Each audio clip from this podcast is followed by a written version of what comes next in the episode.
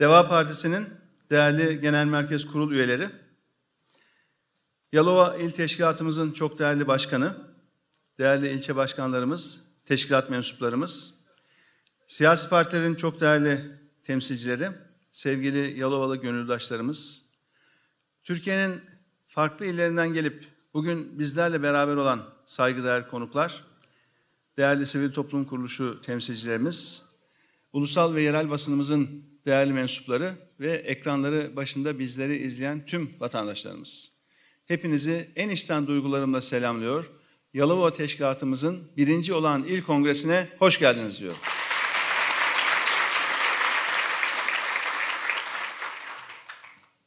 Tarihi İpek yolunun enfes duraklarından geleneksel el sanatlarımızı yaşatan sanatkar ve zanaatkarlarıyla, Çoban Kalesi'yle, Dipsiz Gölü'yle, Erikli Çifte Şelalesi'yle, ormanlarıyla, deniziyle güzel şehrimiz Yalova'dan bugün sizlere sesleniyorum.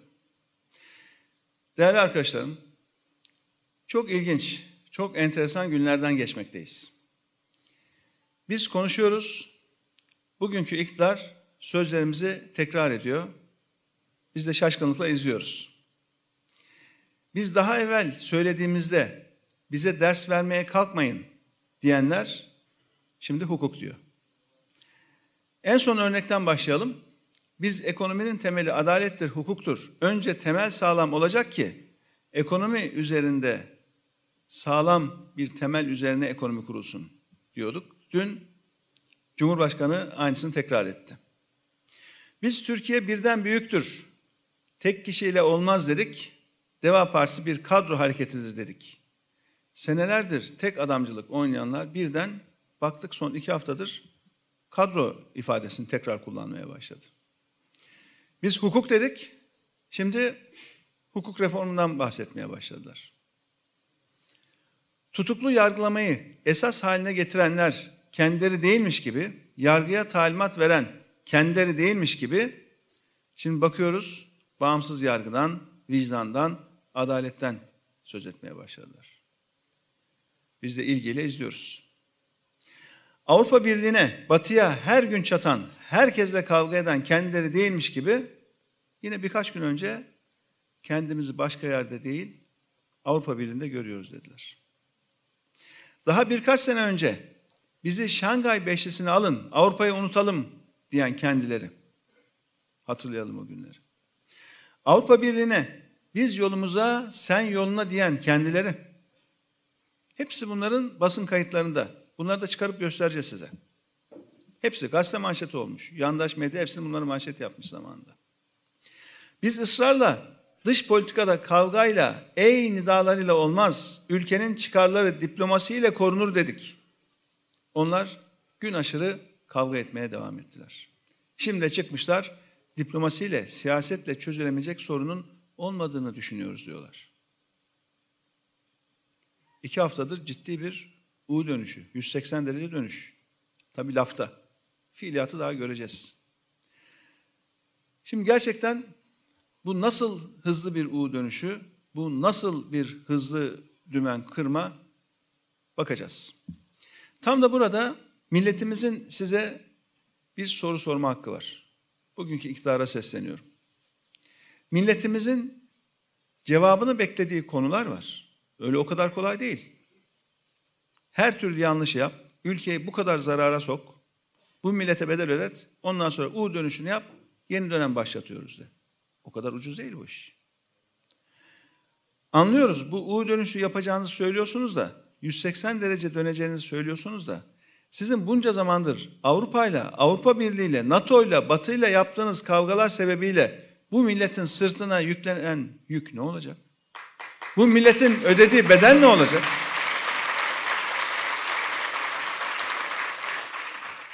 Bakın bunlar ne yaptılar? Gittiler S-400 füzelerine milyarlarca dolar para verdiler.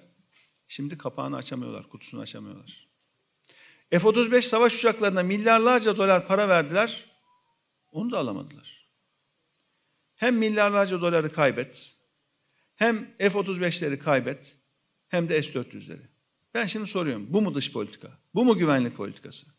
Biz diplomaside kazan kazan sonuçlarına alışırız da. Bunlar bu ülkede kaybet, kaybet, kaybet nasıl oluyormuş onu da gösterdiler millete. Tekrar sesleniyorum. Bu millete bir açıklama borcunuz var. Ekonomideki, dış politikadaki, güvenlik politikalarındaki yanlışların bu millete ödettiği bedelle ilgili bir açıklama borcunuz var. Bu büyük ülke sizin deneme tahtanız değil. Hele hele sizin deney laboratuvarınız hiç değil. Bu ülkenin vatandaşları da öyle kobay falan değil. Ekonomide akıl dışı bir tez uygulayın, iki yılda memleketi batırın. Dış politikada bir Şangay Beşlisi diyeyim, bir tekrar dönün Avrupa Birliği'ne. Bedeli millet ödüyor. Dene yanıl, dene yanıl. Metot bu. Dene yanıl dış politikada. Dene yanıl güvenlik politikalarında. Peki bu yanlışlarınızın maliyeti konusunda hiçbir açıklama yapmayacak mısınız? Madem bu U dönüşünü yapıyorsunuz, bu virajı alıyorsunuz, 180 derece dönüyorsunuz ama bunun bir hesabını da verin. Deyin ki biz yanlış yaptık, onun için dönüyoruz deyin. Hatalıymışız, onun için dönüyoruz deyin. Yanlış adımlarımızın sonucunda yoksullaşan vatandaşlarımıza, umudunu yitiren gençlerimize en azından bir açıklama borcunuz var.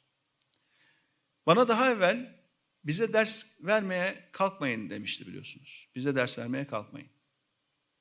Halbuki biz iyi niyetle hem yanlışları işaret ediyoruz hem de her konuda öneriler üretiyoruz, tavsiyeler üretiyoruz. Bizim siyaset üslubumuz bu, siyaset çizgimiz bu. Sadece eleştirmek değil, sadece yanlış işaret etmek değil. Hemen yanında yapılması gerekeni de açıklıyoruz, ortaya koyuyoruz. Partimiz kurulduktan bir hafta sonra ilk tavsiye açıklamamızı yaptık. Tam pandeminin başladığı dönemde. Ne uygulanması lazım? Ekonomide ne yapılması lazım? Bunun sağlık tarafı nasıl yönetilir? Arkasından kur şokları gelmeye başladı. Ekonomide sıkıntılar nasıl çözüleceğiyle ilgili açıklamalar yaptık. Şunları yapın dedik, şunları düzeltin dedik. Ne dedi? Bir de kalkmış bize ders vermeye çalışıyor. İşte ders almazsanız ülkenin ne hale düştüğünü görüyorsunuz. Yazıktır bu ülkeye, yazıktır. Ders almıyorlar ama maşallah kopya çekmeyi biliyorlar. Laflarımızı tekrar ediyorlar.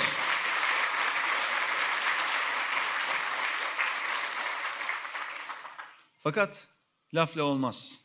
Siz icra makamısınız. Siz şu anda yönetimin başındaysınız. Hemen yapmaya başlayın, fiiliyata başlayın. Konuşmak kadar kolayı yok ki. Al mikrofonu önüne konuş. Zaten devlet medyası var. Hükümetin havuçla sopayla kontrol ettiği medya var. Konuşmaktan kolayı yok. Ama aynesi, aynesi iştir. Kişinin lafa bakılmaz denmiş. Önce bir yapsınlar biz ondan sonra inanacağız. Bu millet artık güvenini kaybetti. Artık sizin beş adım geri, bir adım ileri gitmenizden de bıktı. Önce yapın, fiiliyatı görelim, ondan sonra. Önce bir yargıyı rahat bırakmakla başlayın mesela. Hani hukuk, hukukun üstünlüğü değil mi? Bugünlerde iki haftadır bunu konuşuyorlar. Ekonomi önce dibe vurdu da ondan sonra bunlar akıllarına geliyor. O da ekonomiyi kurtaracak kısmı. Ha? Yani ekonomiye yetecek kadar bir hukuk diyelim, ekonomiye yetecek kadar bir Avrupa Birliği diyelim. Gerisi göreceğiz ne olacağını. Mesela hemen yargıyla başlayın. Mesela telefonla talimat vermeyin artık yargıya. Sizi eleştiren herkese hakaretten dava açmayın. Madem ifade özgürlüğü önemli, değil mi? İfade özgürlüğü içerisinde ölçülü eleştiri de vardır. Her eleştiri siz hakaret olarak kabul edemezsiniz. 2018'de dek 17.406 kişiye ceza davası açtırmışsınız. Bakın. Mesela bu şikayetler geri alınabilir. Tek bir dilekçe hemen. 10 dakika. Ki ancak ondan sonra insanlar bundan sonra size inanır. İfade ve basın özgürlüğünü kullandığı için şu anda cezaevinde olan kim var kim yoksa önce bir serbest bırakın oradan başlayın. Ki insanlar inansın. Bu bir samimiyet testidir. Avrupa Birliği demeye başladınız ya. Mesela Avrupa Birliği uygulamasında ki ben baş müzakereci oldum biliyorsunuz 3 yıl. Türkiye'nin Avrupa Birliği ile müzakerelerinde ilk baş müzakereciyim. İlk Avrupa Birliği Bakanıyım. O müzakere konularından 33 fasıldan bir tanesi de kamu alımlarıdır. Kamu alımları. Şu anda Türkiye'deki ihale kanununda 190'dan fazla değişiklik yaptınız. Adeta yazboza çevirdiğiniz kamu ihale mevzuatını Avrupa Birliği standartlarına getirebilirsiniz. Bu en fazla bir iki aylık iştir. 3-5 tanıdığınızda dağıttığınız ihaleleri terk edip açık ve fırsat eşitliğine dayanan bir sistemi hemen kurabilirsiniz. Bir iki ay. İşte meclis açık. Elinizi tutan yok. Avrupa Birliği'nde 28 ülke bu kamu alımları mevzuatını uyguluyor da bu mevzuat Türkiye'ye mi dar geliyor? 28 ülke her türlü altyapısını yapıyor. Her türlü yatırımını yapıyor. Hem de insan onuna yakışır bir altyapı kuruyor bu 28 ülke. Onlar kendi kamu alımları mevzuatıyla yatırım yapamıyor da siz 190 kere değiştirdiğiniz kamu ihale yasasıyla mı yapıyorsunuz? Ama amaç başka, niyet başka. Bakın bunların hepsi samimiyet testidir. Samimiyet testi. Deyin ki ya biz yanlış yaptık. Artık böyle 3-5 kişiyle yapmayacağız bu işi. Fırsat eşliğine dayanan, herkese açık bir kamu alımları politikası uygulayacağız. Hak eden bileğinin gücüyle, alnının teriyle artık kamuya iş yapacak deyin. Ama buradaki samimiyeti de hemen şu Avrupa Birliği'nin kamu alımları mevzuatını getirin Türkiye'ye uygulanın. Bir iki ay, bir iki ay. Beceremiyorlarsa onu da öğretebiliriz, anlatabiliriz yani nasıl olacağını.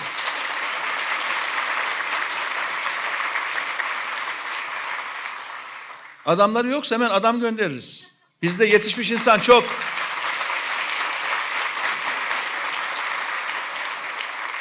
Dürüst ve işin ehli insanlarla bu işler düzelecek arkadaşlar. Dürüst ve işin ehli insanlarla. Artık işten anlayan kimse kalmadı diyorsanız etrafımızda hemen hemen bir telefoncudur arayın. Hemen ekibimizi gönderelim. Bir iki ayda kamu alımları mevzuatını Avrupa Birliği standartlarına çekelim. Madem Türkiye'nin geleceğini Avrupa Birliği'nde görüyoruz diyorsunuz değil mi? U dönüşü yaptılar. 180 derece döndüler. Ey Avrupa derken, ey Batı derken tekrar sarılmaya başladılar Avrupa Birliği'ne. Tabii pabuç pahalı. Ekonomi dibe vurunca ne yapsak, ne etsek diye şimdi bunun derdindeler. Ama güzel bir başlangıç noktası olabilir bu kamu alımları. Mesela tüm kurumların Sayıştay denetimine açmak da önemli samimiyet testidir. Varlık fonu niye Sayıştay denetimine tabi değil? Niye değil?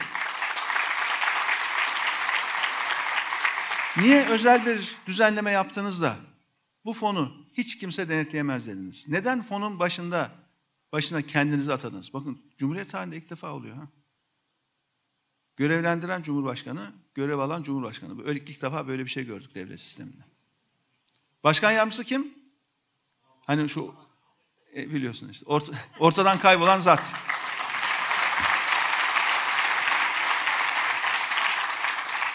Koskoca devleti arkadaşlar inanın yani dünyada çok üzülüyorum. Yani Türkiye'nin çok itibarlı olduğu dönemi yaşadığımız için Türkiye'ye herkes saygıyla baktığı dönemi, gıptayla baktığı dönemi bizzat yaşadığım için şu anda içine düştüğümüz duruma inanın çok üzülüyorum. Koskoca ülke ülke bir aile şirketi gibi yönetilemez.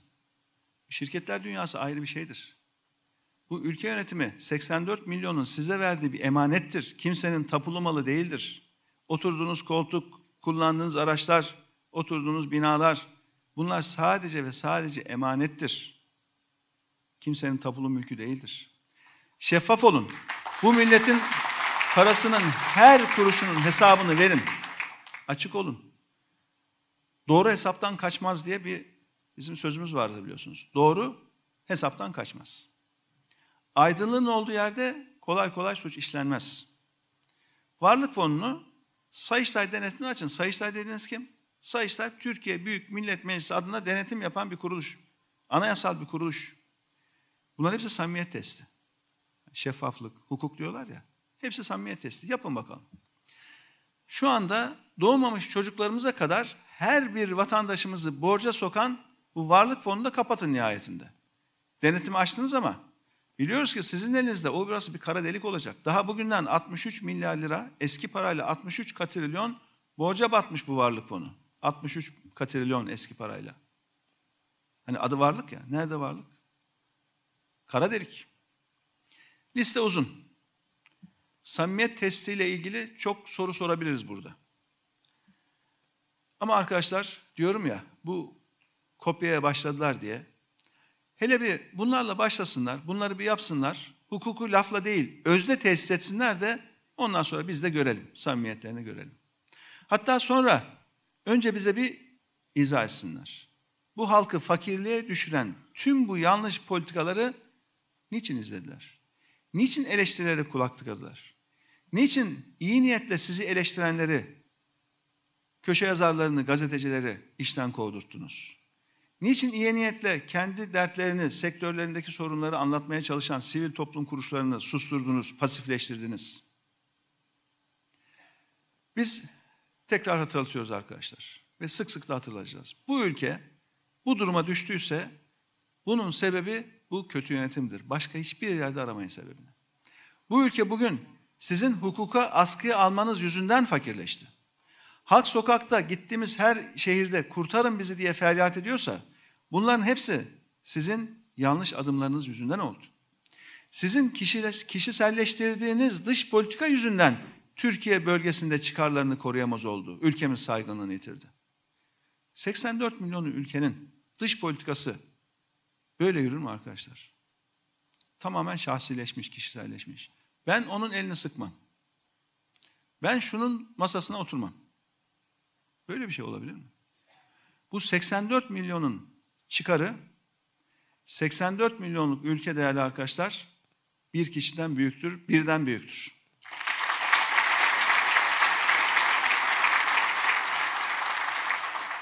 Ehliyeti, liyakatı umursamadığınız için ülke bu hale düştü. Akraba kayırmacılığı yaptığınız için, hakla, hakkaniyetle yolunuzu ayırdığınız için işsizlik şu anda yüksek seviyelerde seyrediyor, rekor kırıyor. Hatırlatıyoruz ve hatırlatmaya da devam edeceğiz. Bunların hepsi sizin kötü yönetiminizin sonucu. Birkaç bürokrat atamasıyla, en yakın akrabayı ortadan kaybetmekle bu yanlışların faturasını unutturamazsınız. Bu millete ödettiğiniz bedeli unutturamazsınız. O kadar kolay değil, o kadar ucuz değil bu iş. Değerli arkadaşlar, şu andaki yönetim sanki iktidara yeni gelmiş gibi konuşmaya başladı. Sanki yönetenler başkasıydı da birden işin başına geldiler ve şunu yapacağız, bunu yapacağız diyorlar. Şunu yapacağız, bunu yapacağız dedikleri de önceki söylediklerinde de tam zıttı, önceki yaptıklarında tam zıttı. Bir de iyi örnekler veriyorlar bazen geçmişe dönük ama bizim yönetimde olduğumuz dönemden örnekler veriyorlar. O dönemki ekonomik verilerle konuşuyorlar. Dikkat edin. Evet, Türkiye övünülecek işler yaptı. Ama onları biz ve arkadaşlarımızın işinde olduğu bir ekiple yaptık arkadaşlar. Çoğu zaman onlara rağmen yaptık. Doğruların mücadelesini verdik.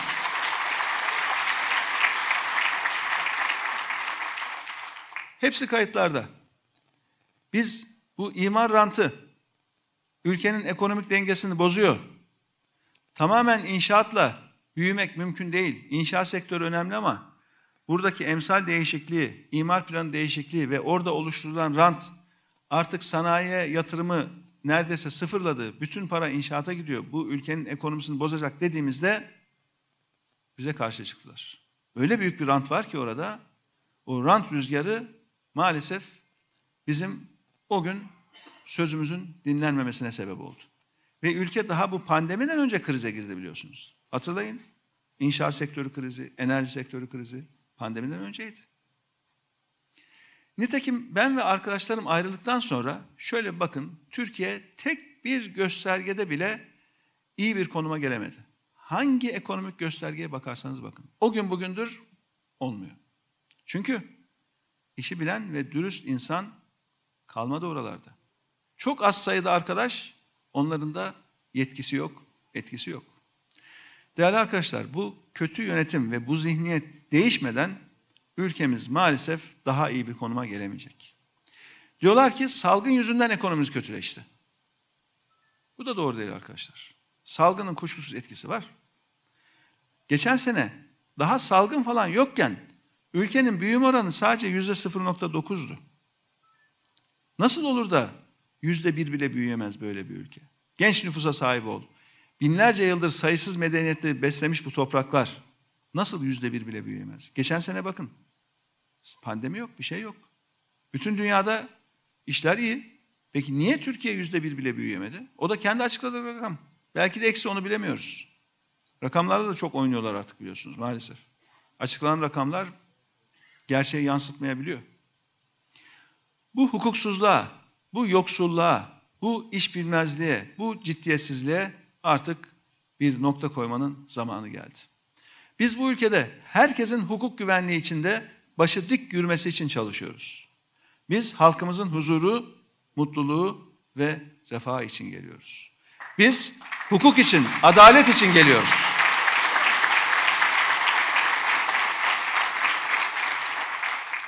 Değerli arkadaşlarım, ülkemiz çok karanlık günlerden geçti. Çok büyük acılar yaşadı. Hatta benim siyasete ilk girdiğim zaman da yine böyle acılı bir dönemdi. 2001 ekonomik krizini hatırlayın. 28 Şubat'ın baskı iklimi vardı. Askeri vesayetle korku hüküm sürüyordu ülkede. Adaletsizlikler devlet politikası haline gelmişti. Demokrasi, hukuk, özgürlükler ayaklar altındaydı. Ve aynı zamanda ülke derin bir ekonomik kriz içindeydi. Bu 1990'ların sonu, 2000'lerin başı. Mafyaların, çetelerin sokakta olduğu, toplumun ayrıştırıldığı, sadece inançları nedeniyle insanların ötekileştirildiği ve baskı günlü, gördüğü günlerdi o günler.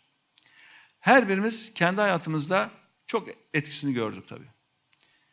Biz yakın ailemizde de o 28 Şubat'ın mağdur olduk, acısını çektik.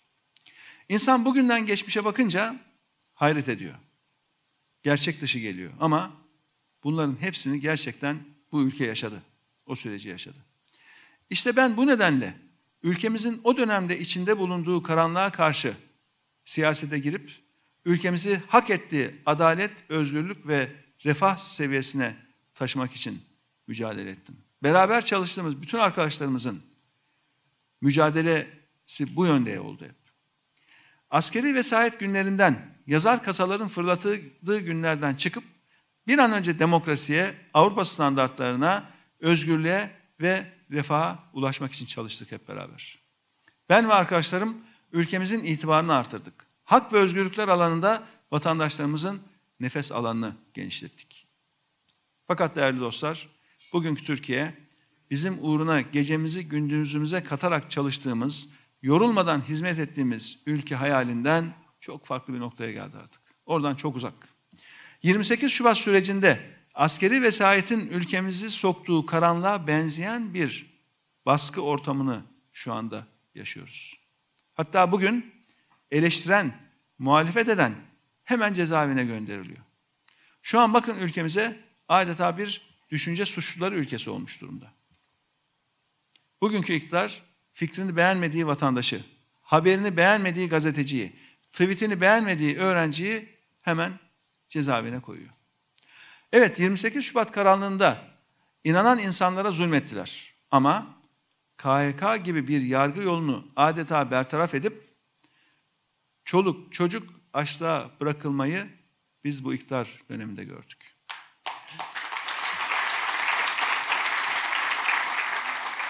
Evet 28 Şubat karanlığında asker medyaya baskı yaptı ama onlar o dönemde o askeri vesayete karşı muhalif basın da yayınlarına devam etti. Ben o günlerdeki o şu andaki yönetimde olan partinin kuruluş günlerine bakıyorum. Basın üzerinde böyle baskı yoktu. Basın rahat haber yapıyordu. Olumsuz yapıyordu, olumlu yapıyordu ayrı ama rahat haber yapıyordu. Biz onlarca gazetecinin sadece muhalif oldukları için cezaevine atıldığını ancak bu iktidar döneminde gördük. Bakın partimizin kurucularından Sayın Gülay Göktürk 28 Şubat kararlığında askeri vesayete karşı durmuş ve önemli yazılar yazmıştı o dönemde.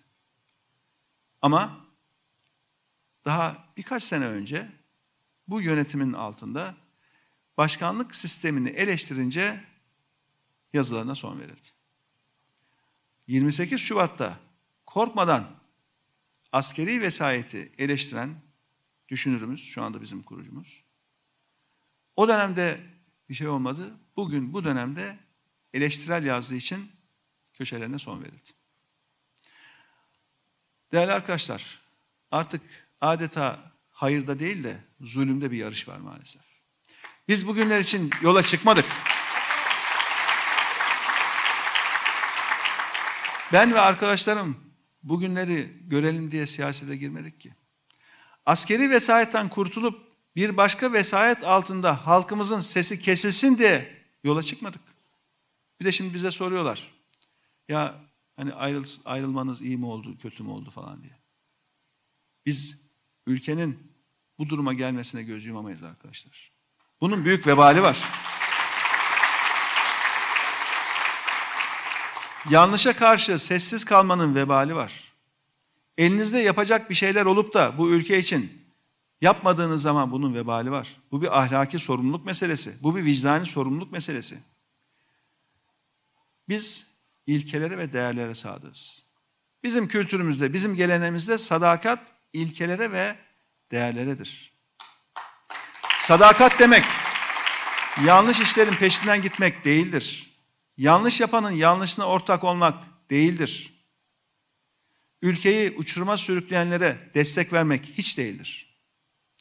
Tüm vesayetleri, siyasetin üstündeki tüm karanlık gölgeleri yırtıp atmak için yola çıktık. İşte o yüzden bugünkü baskıya, adaletsizliğe karşı meşru bir zeminde mücadele etmek için Deva Partisi'ni kurduk. Biz biz kimden gelirse gelsin, kime yapılıyorsa yapılsın, zulme de karşıyız, zalime de karşıyız.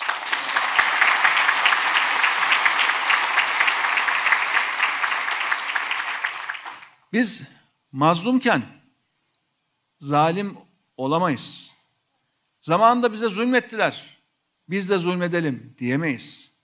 Adaletten, ahlaktan, haktan saniye bile şaşmadık. Deva Partisi ülkemizi 90'lı yılların karanlığına götürmeye çalışanlara karşı hakkı ve adaleti savundu. Bundan sonra da savunacak.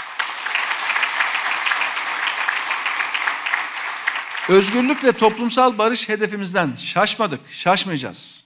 Toplumu bölenlere, ayrıştıranlara, kutuplaştırmalara karşı farklılıklarımızla birlikte saygı içerisinde ortak yaşamı biz savunacağız. Değerli arkadaşlar, bütün bunları yaparken kuşkusuz çok dikkatli olmak zorundayız aynı zamanda. 15 Temmuz'daki hain darbe teşebbüsüne kalkışan FETÖ terör örgütüne karşı devletin her an teyakkuzda olması ve her türlü tedbir alması gerekir. Biz düşünce hürriyetinden bahsedince işine gelmeyenler konuyu bazen bakıyoruz başka yerlere çekmeye çalışıyorlar. Beyhude. Ben onlara buradan tekrar şunu hatırlatmak istiyorum. Devletin görevi hem özgürlükleri yaşatmak hem de terör örgütlerine karşı mücadele etmektir. Terörle mücadele altı altında işinize geldiğinde ifade özgürlüğünü kısıtlayıp suçsuz vatandaşlarımıza zulmedemezsiniz. Devlet terör örgütüyle mücadele ederken dahi hukuk içinde hareket etmelidir.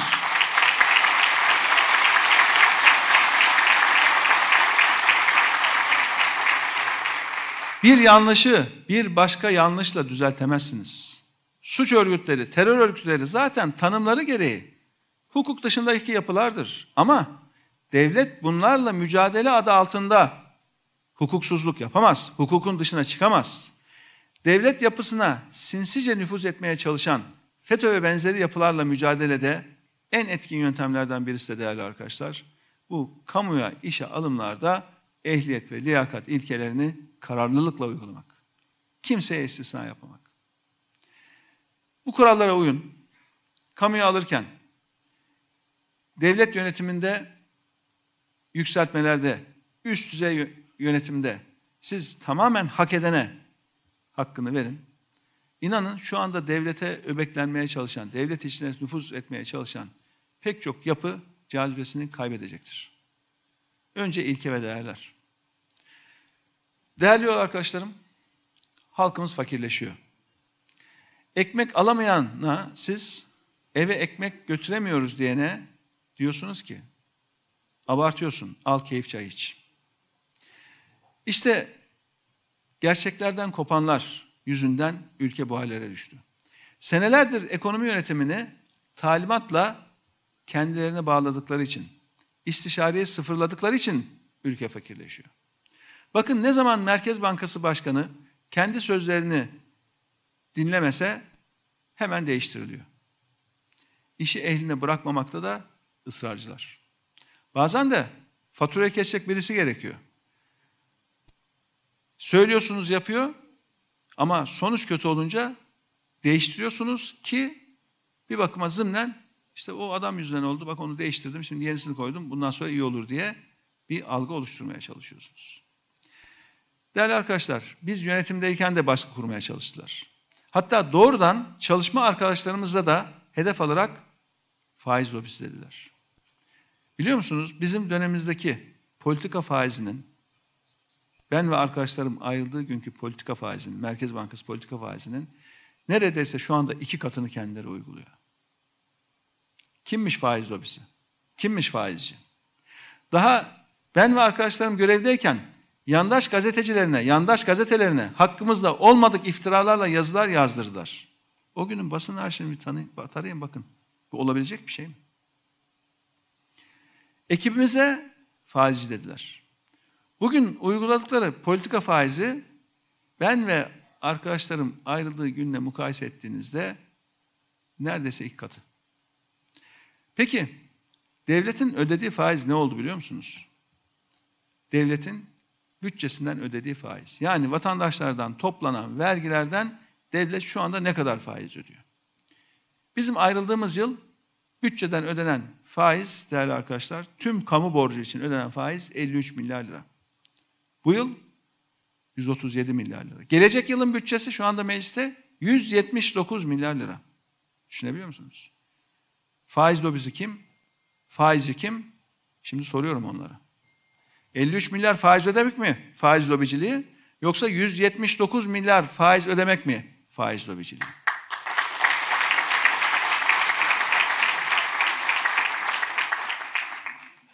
Değerli arkadaşlar, ben ve arkadaşlarım görev yaptığımız süre içerisinde sadece ve sadece halkımızın topyekün zenginleşmesi için çalıştık. Bunlar zenginleşmeyi 3-5 kişinin zenginleşmesi olarak algılıyorlar. Öyle değil. Maalesef halkımıza yokluk reva görüldü şu anda. Memlekette iş, işsizlik almış başına gitmiş.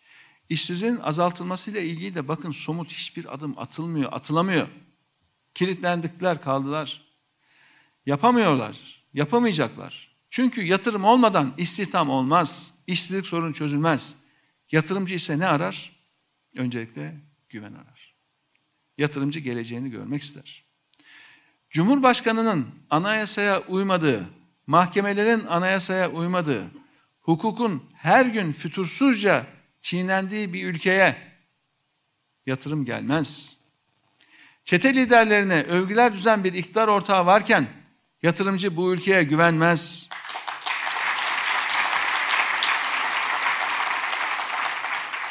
Şimdi biliyorsunuz bu bizden kopya çekmeye alışkanlık haline getirdiler ya. Diyorlar ki güçlü ekonomi için güçlü hukuk diyorlar. Bir tek icraat gördünüz mü? Yok. Şeffaflık, öngörülebilirlik, hesap verebilirlik, hukukun üstünlüğü namına tek bir icraat gördünüz bugüne kadar? Yok. Laf var ama iş yok. Üzülerek söylüyorum ki arkadaşlar, göremeyeceksiniz. Yapamazlar. Ülkemizde adaleti, özgürlükleri ve güçlü ekonomiyi sağlayacak şu anda Deva Partisi var. Kimse sağa sola bakmasın. Demokrasi ve Atılım Partisi'nde bu nitelikli kadrolar dışında ülkemizin sorunlarını çözebilecek kimse yok. Değerli Yalova hemşehrilerim. Türkiye fay hattı üzerindeki bir ülke. Yalova'da 17 Ağustos 1999'da çok acı bir deprem gerçeği yaşadı. Üzerinden geçen 21 yıla rağmen Yalova'daki binalarla ilgili gerekli tedbirlerin hala tam olarak alınmadığını görüyoruz. Düzensiz yapılaşma, yüksek riskli binalarla ilgili kentsel dönüşüm projelerinin afetlere uygun planlanmaması gibi sorunlar nedeniyle Yalova yine olası bir afete karşı maalesef zayıf durumda. Yine altyapı sorunları nedeniyle şehrimizde sık sık su baskınları görüyoruz. Bunların hepsi doğru şehirleşme ve doğru altyapı politikalarıyla ve doğru imar kurallarıyla hızla iyileştirilebilir. O yüzden biz Deva Partisi olarak afete duyarlı kentleşme ve planlama modelinden taviz vermeyeceğiz. Şeffaf bir afet bilgi sistemi kuracağız. Çünkü vatandaşından bilgi gizlemek, vatandaşın ölümüne göz yummak demektir arkadaşlar. Afet eğitimlerini tüm okullarda ve medyada yaygın ve sürekli hale getireceğiz. Afet sırasında ve afet sonrasında yapılacaklar içinse bir afet yönetim sistemi oluşturacağız. Yalova'nın bir diğer sorunu şehir içi yolların plansızlığı. Yalovalı dostlarımız bu plansızlıktan ve bitmeyen yol çalışmalarından, asfalt çalışmalarından da yoruldu artık. Bir diğer konu göç. Tüm şehirlerimizde olduğu gibi Yalova'da da büyük bir sorun. İş imkanları olmayınca gençlerimiz, yetişmiş insan kaynaklarımız başka şehirlere, mümkünse de başka ülkelere göç etmeye çalışıyorlar. Biz Yalova'da istihdam alanlarını artıracak politikalarla şehrimizin zenginleşmesinin mümkün olduğunu görüyoruz. Yeni oluşturulan organize sanayi bölgeleri sanayicimizin sorunlarına çözüm olabilecek nitelikte de değil. Orada da eksikleri görüyoruz. Bürokratik engeller, su sorunu gibi ihtiyaçlar sanayicimizi zor durumda bırakıyor. Biz plansız yatırımlarla sanayicimizin zorluk yaşamasına gerçekten üzülüyoruz. Yine Yolova'da programsız göç nedeniyle de ciddi sorunlar var. Hem sosyal hem de ekonomik sorunlar var. Birçok şehrimizde de tanık olduğumuz gibi göçle gelenlerin sosyal ve ticari hayata katılımında devletin organizasyon zafiyeti sorunlara sebep oluyor. Biz Deva Partisi olarak göçle ilgili sorunların da insani boyutunu hassasiyetle değerlendireceğiz. Kısa vadeli popülist yaklaşımlardan uzak duracağız ve insan onuruna yakışır politikalar yürüteceğiz.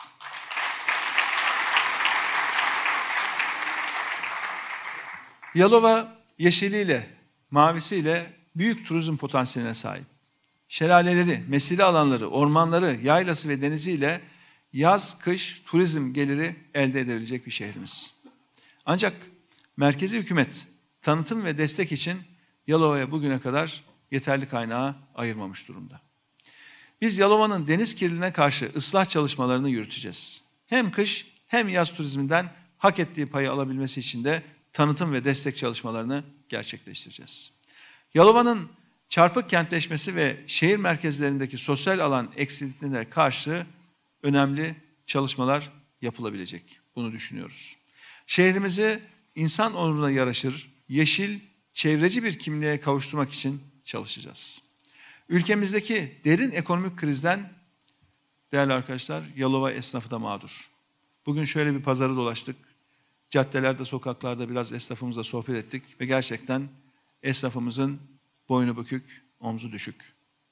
Özellikle şu dönemde kapatılan işletmelerle restoran ve kafe çalışanları, günlük kazançla geçinen müzisyenler ve daha pek çok burada saymakla bitiremeyeceğim vatandaşımız mağdur. Hem işletmelerin hem de çalışmaların mağdur olduğu, yokluk çektiği bir dönemden geçiyoruz. Biz bugünkü hükümete sesleniyoruz. Esnafımızın vergi, stopaj ve SGK prim ödemelerini derhal pandemi bitinceye kadar ve ondan sonrasına kadar öteleyin diyoruz. Öyle 3 ay 6 ay ötemelek, ötelemekle olmuyor. Ödeme günü gene geliyor. Zaten eski ödemeler var. Kira çalışıyor, elektrik parası, eski borç ödemeleri. E bir de 3 ay 6 ay erteliyorsunuz ne oluyor? Ertelediğiniz borç eski borç taksinin üzerine biniyor. Kredi borçlarını en az bir sene ödemesiz ve uzun yıllara, uzun vadeye yayacak şekilde yeniden yapılandırın. Şu andaki hazırlık ne? İşte 31 Aralık'a kadar başvur, ilk taksite 31 Ocak'ta başlıyor. Ya daha bu pandemi bitmedi ki. Esnafımız normal şartlara dönmedi ki. Esnafımız normal şartlara dönse dahi vatandaşımızın satın alma gücü çok düştü. Ve diyoruz ki hükümete sesleniyoruz. Bu borç yeniden yapılandırmaları, ertelemeleri sıfır faizle yapın. Sıfır faizle yapın. Dükkan kapalı. Ama faiz sayacı çalışıyor. Kapalı dükkan, satın alma gücü düşmüş bir müşteri kitlesi, bir vatandaş kitlesi. Ve diyoruz ki kira desteği yapın. Bakın daha Almanya iki gün önce 10 milyar euroluk yeni bir destek paketi açıkladı arkadaşlar. Sadece kapalı olan gösteri merkezleri ve bundan mağdur olan sadece sanatçılar için 10 milyar euro. Ama Almanya bunu nasıl yaptı? Çünkü Almanya'nın mali kuralı var. Bizim arkadaşlarımızla beraber aylarca çalıştığımız Mecliste Plan Bütçe Komisyonu'ndan muhalefetin de desteğiyle bakın, muhalefetin de oy birliğiyle zamanda geçirdiğimiz mali kural yasasını o günkü başbakan, bugünkü cumhurbaşkanı ve iki üç tane bakan engelledi. Ve bugün Türkiye eğer o mali kuralı benimsemiş, uygulamış bir ülke olsaydı, bugün rahatlıkla esnafa, küçük işletmelere ve toplumun ihtiyaç duyduğu kesimlere karşılıksız destek verecek bir ekonomik güce sahip olurdu. O gün bizi engellediler, bugün bedelini ödüyorlar. Bugün kilitlendi sistem, kilitlendi. Bir diğer önemli sorunsa arkadaşlar, 2008 yılında Yalova'da kurulan üniversitenin henüz yeterli olmaması. Üniversite kampüsümüzün hala tamamlanmamış oluşu. Üstelik eğitim programları da şehirle uyumlu hale henüz getirilmedi. Biz Deva Partisi olarak Yalova Üniversitesi'nin şehrimizde uyumlu, üniversite sanayi işbirliğine önem verecek bir şekilde iyi bir çalışma ortaya koymasını sağlayacağız. Öğrencilerimizin ve eğitimcilerimizin fiziki imkanlarını iyileştireceğiz. Yalova'nın derdi çok. Biliyoruz, dinliyoruz. Hele hele kurulan şimdi teşkilatımızla ki Yalova İl Teşkilatımız artık kuruldu, kongresini gerçekleştiriyoruz. İlçe teşkilatlarımızın teşkilatlanmasında önemli bir mesafe kaydettik. Yalova'yı hem merkezde hem de tüm ilçelerde artık direkt birebir duyacağız, dinleyeceğiz, göreceğiz. Ki çözüm üretelim. Sıkıntıları anlayacağız, önerileri anlayacağız, çözüm üreteceğiz. Değerli arkadaşlar, Yalova'nın demokrasiye ihtiyacı var. Atılıma ihtiyacı var. Yalova'nın devaya ihtiyacı var. Biz Yalova için hazırız. Şimdi sizlere sormak istiyorum. Yalova hazır mı?